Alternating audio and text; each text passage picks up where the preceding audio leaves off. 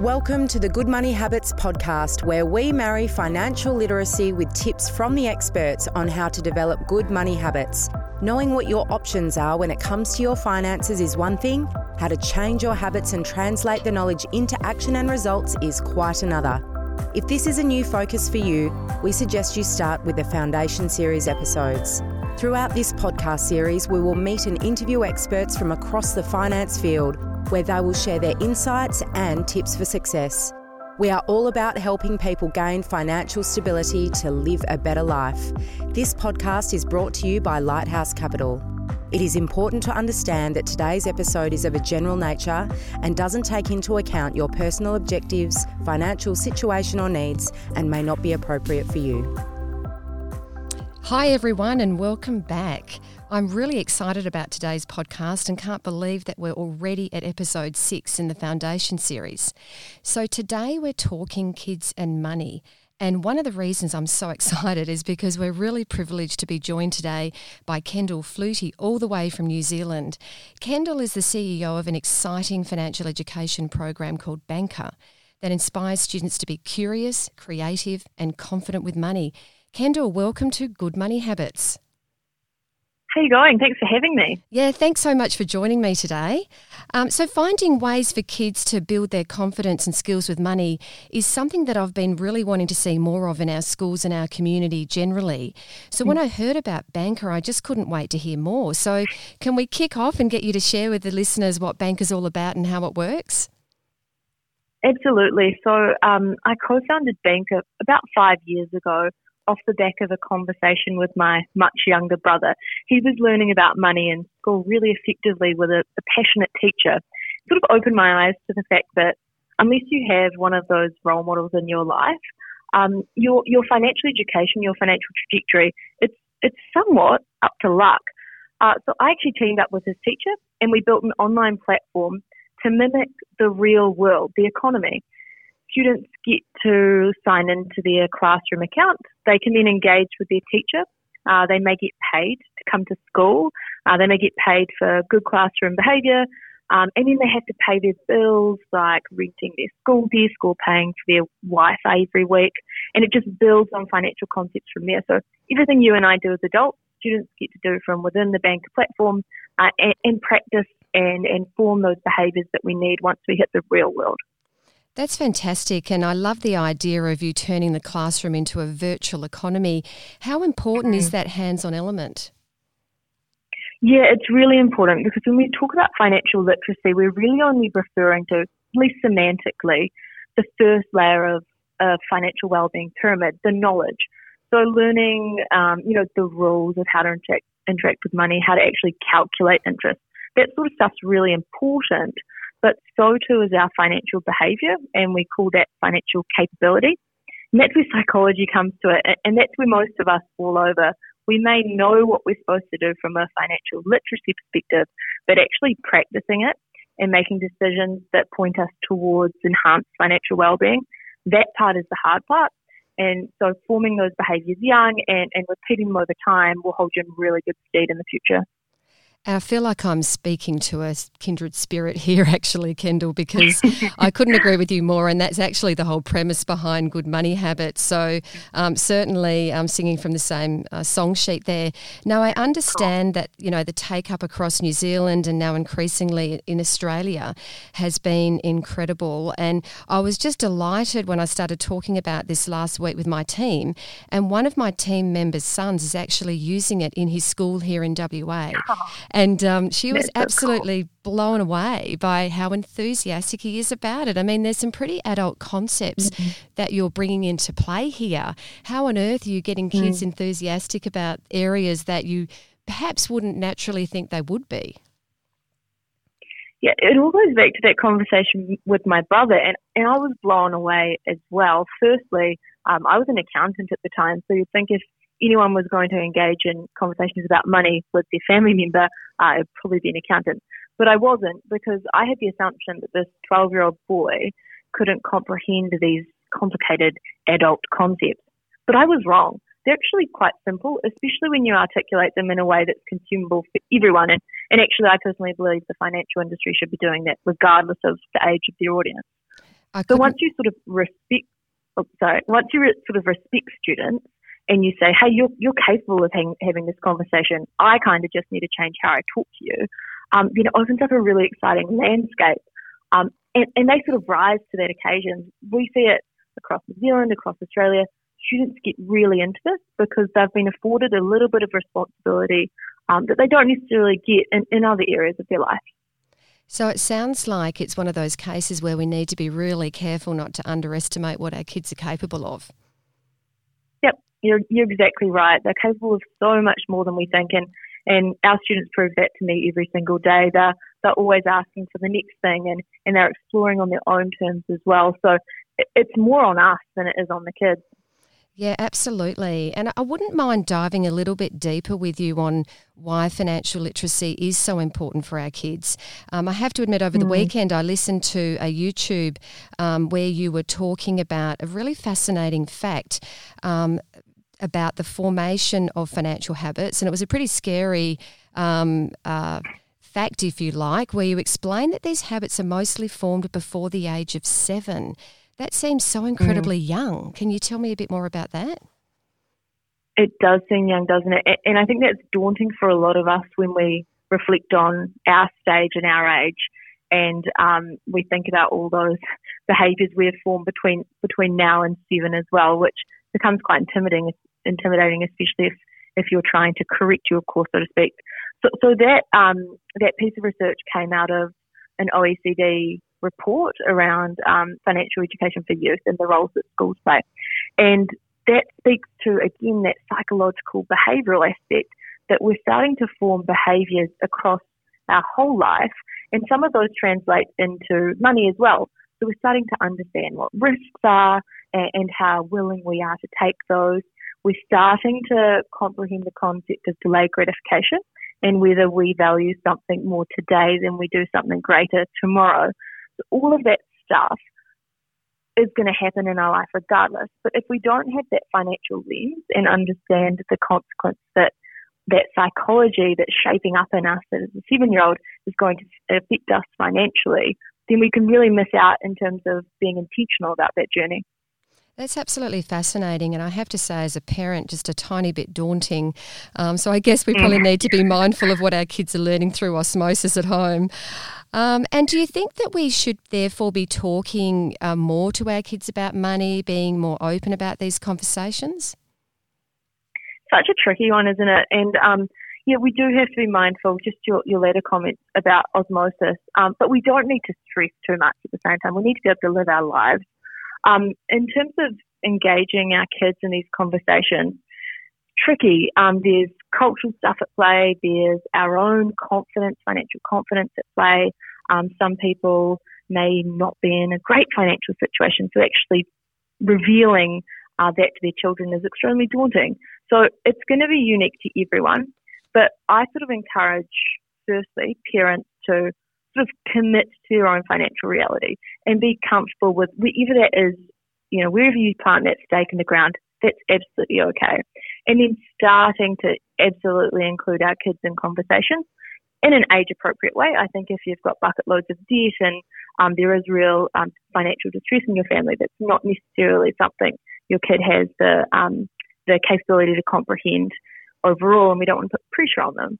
But yeah, if we can open up our conversations, if we can create opportunities for them to take charge of a little bit of our family finances or their, their personal finances, those are all really great things that we can do as parents.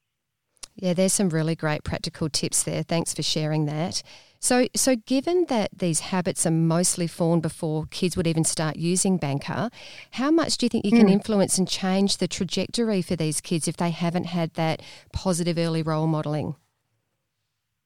Oh, they're still super malleable. So, although we're starting to form behaviours, they're not entrenched by any means um, a 50 year old can change their financial behaviours if, if they choose to. It's going to take a little bit more effort than if we capture someone at, at eight years old or 10, um, just because that repetitive, habitual uh, behaviour forming that's going to take place over those years. But no, still super malleable. The biggest thing is the repetitive nature of behaviours and, and making sure they point towards your financial well-being.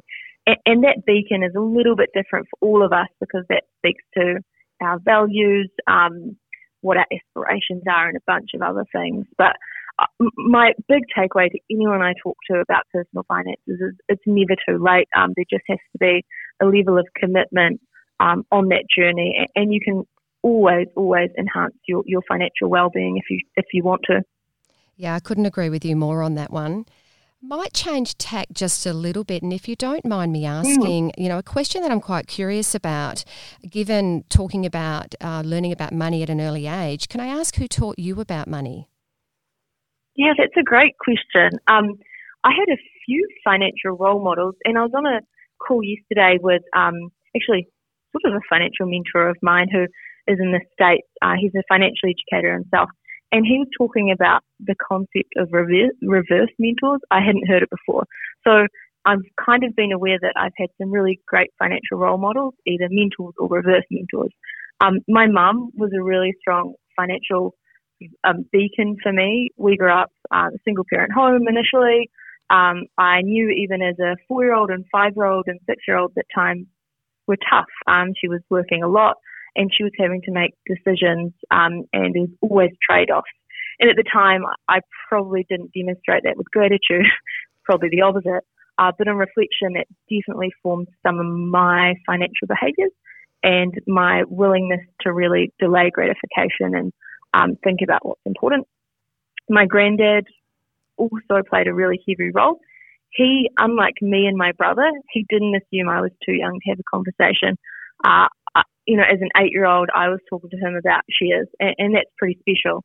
Um, not everyone is exposed to that sort of education in a consumable way, and I'm very grateful to him for that. And likewise, I won't name names, but I've certainly got um, family members and friends who I guess play that reverse mentor role. They've kind of made some decisions that have meant they've either suffered financially or just haven't achieved the financial goals that they had aspired to. And we can take something away from that as well, not in a malicious way, but just that, that we don't necessarily want to want to follow that exact same course as them. I like that idea of the reverse mentor, and I can relate to mm um, your journey in many respects as well. And I feel extremely fortunate that I too um, had some really strong mentors at a young age and was encouraged to buy shares in my early teens. And I suspect on reflection, it's probably led to where I am today and why I'm also passionate about this space.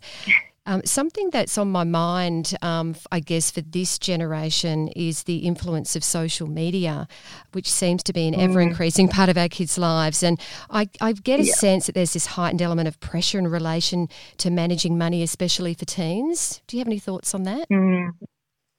I do. I was talking about this exact same thing yesterday. Um, I'm really fortunate. I grew up um, when Facebook Facebook existed, but it certainly wasn't the um, monolith it is today, and we didn't have all those other uh, social media platforms available that seem to just beam into kids um, wherever they are and at any stage. And I can't really personally empathize or, or comprehend that sort of pressure. Um, one of the things that comes to mind is the saying that um, comparison is the thief of joy. And that holds true, I think, but without that perspective to know that, hey, it, it only matters like what I want and what I value is really the only thing that matters in terms of my financial um, well-being is difficult. So for me, in overcoming that, and I've got um, you know young people in my life, what I'm trying to pass on is the fact that it, it, it's really only about our journey and, and finding value and finding um, worth in stuff um, probably isn't going to be a journey that's going to be fruitful for us or others. And one thing I've learned about re- recently for, for young kids is, is their reference group and getting them to sense check who they're spending all their time with and whether they're actually additive to their general well-being, but also their financial well-being. Are they cheerleading each other to, save for that big thing, or are they forcing them to go out and spend at the movies every week or whatever it may be? So just being mindful of those we expose ourselves to in close personal circles, but also who's on our social feed, because really we've got choice over that uh, once we, you know, follow someone, um, we, we're, going to get that information coming through to us. So creating some barriers and, not even following them in the first place is, is, one step we can take charge of. But look, there's no real answer here. It's, it's a it's a real concern of mine for the next generation as they try and discover who they are and try to reach their financial aspirations. Yeah, beautifully said, Kendall. And I, I like the way you said comparison is the thief of joy.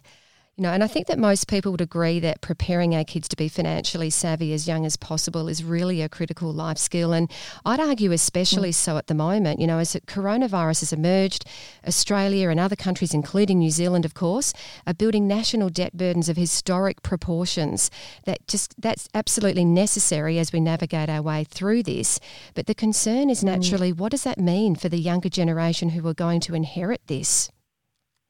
You know, that's right. They're going to be uh, have big debt on their hands. They're also many of them are looking at um, potential, you know, um, employment landscapes that are duller than they have been for you know 30 years or so at least here nationally. Um, so it's quite daunting to be a young person. I think that compounded with some of the other stuff that they seem to be championing, like um, climate rights or whatever it may be. Um, so I think you're right. Investing in financial education now, um, where um, economic resources money is is harder to come by, um, is the best thing we can do. So that's why I'm certainly um, more buoyed than ever to be doing what we're doing and educating as many young people as we can because if we can develop their knowledge about the financial system and their capability, then at the very least we're putting them in the best position not to be financially misled or deceived, um, but actually above that to contribute to to um, restarting thriving communities um, nationally and globally. Yeah, I absolutely love the idea, and I'm excited about the concept of how we can have a positive impact and start to move that needle in terms of helping our you know economy recover um, through this period, mm. which is pretty scary. Um, so, for any teachers or parents or grandparents who are listening who might want to find out more about Banqer and how they can connect their schools to your program, what's the best way for them to go about doing that? Yeah, the best way is for them to jump on our website www.banqer.com.au, and that's banqer spelled B A N Q E R. Um, and it's really worth knowing that um, the software has been built, you know, in part by a teacher, um, my co-founder, my brother's teacher, who was inspiration behind all of this. So it's really user friendly um, and also is financially really sound. It's available at no cost thanks to our champion partners, NetWealth. Um, and we're really accessible as well and passionate about this so I can support teachers on their journey. Likewise, we do have some parents using it at home with their kids, but it is built um, as a mock economy, a virtual economy. So having at least a few kids on there to stimulate the economy um, does enhance the experience in my mind, this is a no-brainer, quite frankly, Kendall. And you've just mentioned that it's free um, for um, Australian primary school students, thanks to NetWealth, which is pretty amazing. Um, being a former yeah. primary school teacher, that's many moons ago, I must admit. Um, I guess one of the questions that people might have is, how does this fit into the Australian school curriculum, which is pretty jam-packed already? It is. Um, naturally, financial literacy aligns quite well with numeracy. So we've built in a ton of resources that tie into, for example, if you want to teach, teach percentages, doing it with our platform provides a really practical way of doing that, be it um, interest rates or, or whatever. Um, and, and, there are actually aspects of the Australian curriculum that do specifically speak to financial literacy as well. So we've pulled them out and, and um, packaged them up into really fun and engaging resources and activities for, for the teachers and kids too. It sounds like you've just made it really simple and you've thought of all angles. So um, that's just brilliant. And if, if I may say, you know, the impact that Banqer can and is having is nothing short of incredible. You know, giving our kids the chance to build good money habits from a young age is just vital as they transition into their young mm. adult lives. And I just have enormous respect for you and your team and all you're doing in this space. So thank you so much for that. Um, for that, and thank you for your time today. I really, really appreciate it. Thank you. It's been fun chatting, and, and likewise, um, I, I, really admire what you're doing with this podcast and the philosophy that sits behind it. Um, so, all the best. Thanks, Kendall. I really appreciate that. That was another episode of Good Money Habits brought to you by Lighthouse Capital. A reminder that this episode was general in nature and doesn't take into account your personal objectives, financial situation, or needs, and therefore may not be appropriate for you it is recommended that you seek professional advice before making any significant financial decisions. If you want to find out more, this podcast series is available on Apple Podcasts or head to www.lighthousecapital.com.au.